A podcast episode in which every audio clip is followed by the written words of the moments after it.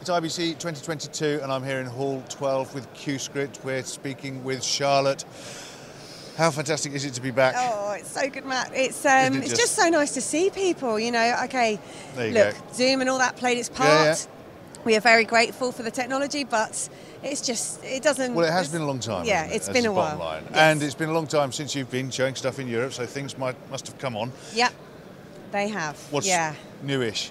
Newish. Uh, so we've refined our product line quite a lot. Uh, we were able to spend some time really focusing on the nitty gritty of things, and um, you know, quality is really at the forefront of what we want to achieve.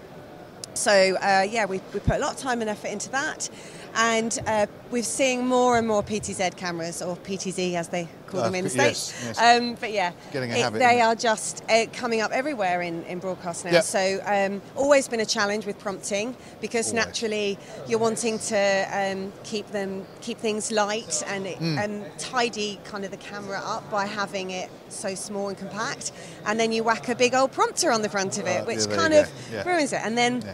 Counterbalance is needed, and Right. a significant amount. So what we did is we suspended it from above. Okay. We, it means the uh, weight is centralised. Right. It means you do not have to have any counterbalance whatsoever. We can Oh, work okay. with all size of PTZ cameras as well because we can raise it up, and we've cut a hole in the top of the hood to allow it to drop in.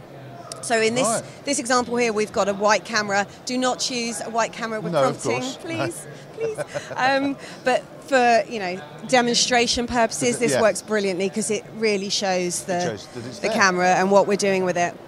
Uh, yeah, it's um, it's just an area that wasn't really explored properly, and and you kind of hashed doing a, a prompter around the PTZ Well, it camera. became very popular, Yeah, yeah, it? exactly. And now this is a real, real good way. We've cut the sides off of the the hood as well, so you get more of a pan. We also have a product that now allows the prompter to turn with the camera rather than it just moving within the hood. Uh, we've got a wall mount because there are situations where they're being used more in the corporate world. Um, Corporate world, completely yeah, remote. Exactly. Yeah. And uh, and even radio studios because they're Okay. streaming. Um, so yeah, Visual radio. Yeah. yeah, we're, uh, we're we're we're kind of it's broadened our horizons a little bit. So yeah, we've worked with it. But You've got some more exciting news that we're going to talk about in do. another video. Great.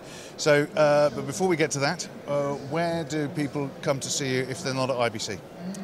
Uh, website wise, Yes. www.cuescript.tv. Brilliant. Thank you very much. So come and see them if you're still at IBC 2022 or visit the website. For everything else that we're doing at the show, please go to kitplus.com.